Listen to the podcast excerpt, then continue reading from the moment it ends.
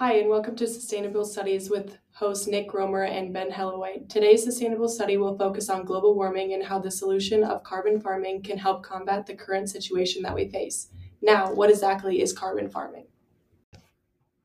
That's a great question. The carbon farming that we are talking about has nothing to do with what first comes to mind for many people. We are not simply growing carbon and harvesting it like a normal crop. Instead, this carbon farming involves the use of carbon contractors that capture the excess carbon in our air, either storing it or converting it into energy that can be reused in the future. So, how does one just take carbon out of the air? As I briefly stated before, the carbon is sucked out of the atmosphere by carbon contractors. These contractors are essentially like fans that work in reverse. Instead of blowing air out, they actually suck the air in, absorbing the carbon dioxide and releasing what's left back into the air supply. That sounds like some pretty advanced technology. Now that we have a little background on the process of carbon farming, why exactly is it even needed? Uh, combat, combating global carbon emissions have risen to the top of many people's agendas in recent years. While the warming of Earth is a natural process, human activity has significantly sped up this process over the last 20 years. The temperature on Earth is increasing more than double the natural rate that it should be, causing glaciers to retreat, droughts to appear more frequently, more severe and unpredictable storms, as well as losses in habitats for many species around the world. Evidence can be found almost anywhere and is backed by scientists from many different backgrounds. Their overwhelming conclusion is that something must be done to slow down or reverse these effects. So, how can the process of carbon farming combat or slow the steady increase in global warming around the world? As Ben explained earlier, taking the excess carbon out of the atmosphere that cannot be absorbed by natural processes will decrease the amount of carbon in the air on its own. Where the real impact can be felt is on the renewable side of things. Once the carbon is caught in the contractor, it can be stored or reused. If it is not stored, the carbon can be reused and turned into carbon neutral fuels, energy, and other materials that can replace the ones that cause carbon emissions to begin with. Repeating this process over and over again will not only decrease the carbon in the air, but also decrease the carbon being used in factories and other processes around the world. If used by enough people, this process can slow the steady increase in global warming that we are seeing today.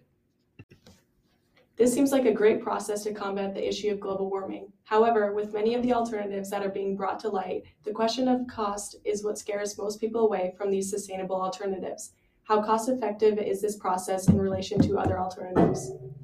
You are definitely right. Cost is a big worry for many people when it comes to combating global warming. Carbon capture is more cost effective than one may think. It has a startup cost, as with most alternatives, but after that, there is not much cost associated with the process aside from possible repairs. According to SciTech Daily, carbon capture can be implemented at a cost 19% lower than the current carbon technology and requires 17% less energy to run the machines.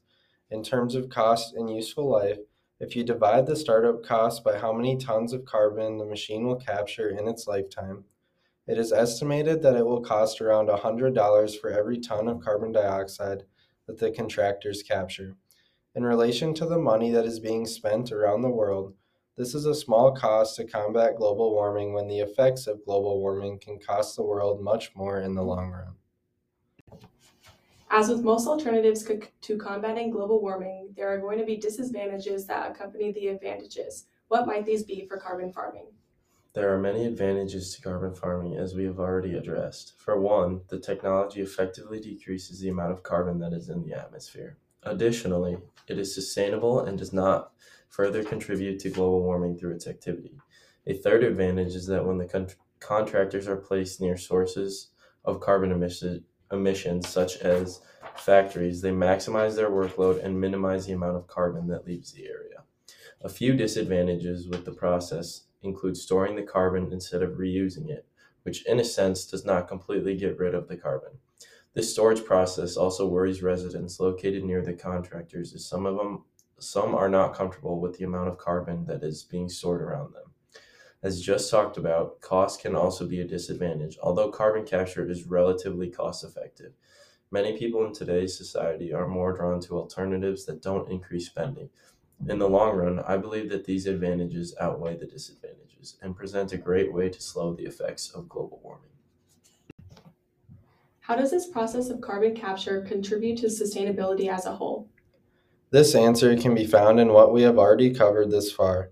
In summary, the process of extracting carbon from the air exemplifies a sustainable practice as it can decrease global warming by its effects. Secondly, the ability for the captured carbon to be reused in ways such as net zero fuel also contributes to sustainability, as this fuel can replace the fuels that contribute to global warming to begin with, such as coal and petroleum. Overall, this new technology could be a major breakthrough in contributing to the efforts to combat increasing temperatures and carbon emissions that have overwhelmed us in recent years. Thank you to you both for the valuable insight into this new technology. That is it for Sustainability Studies today. Come back next week to see what new sustainable topic we might have to offer.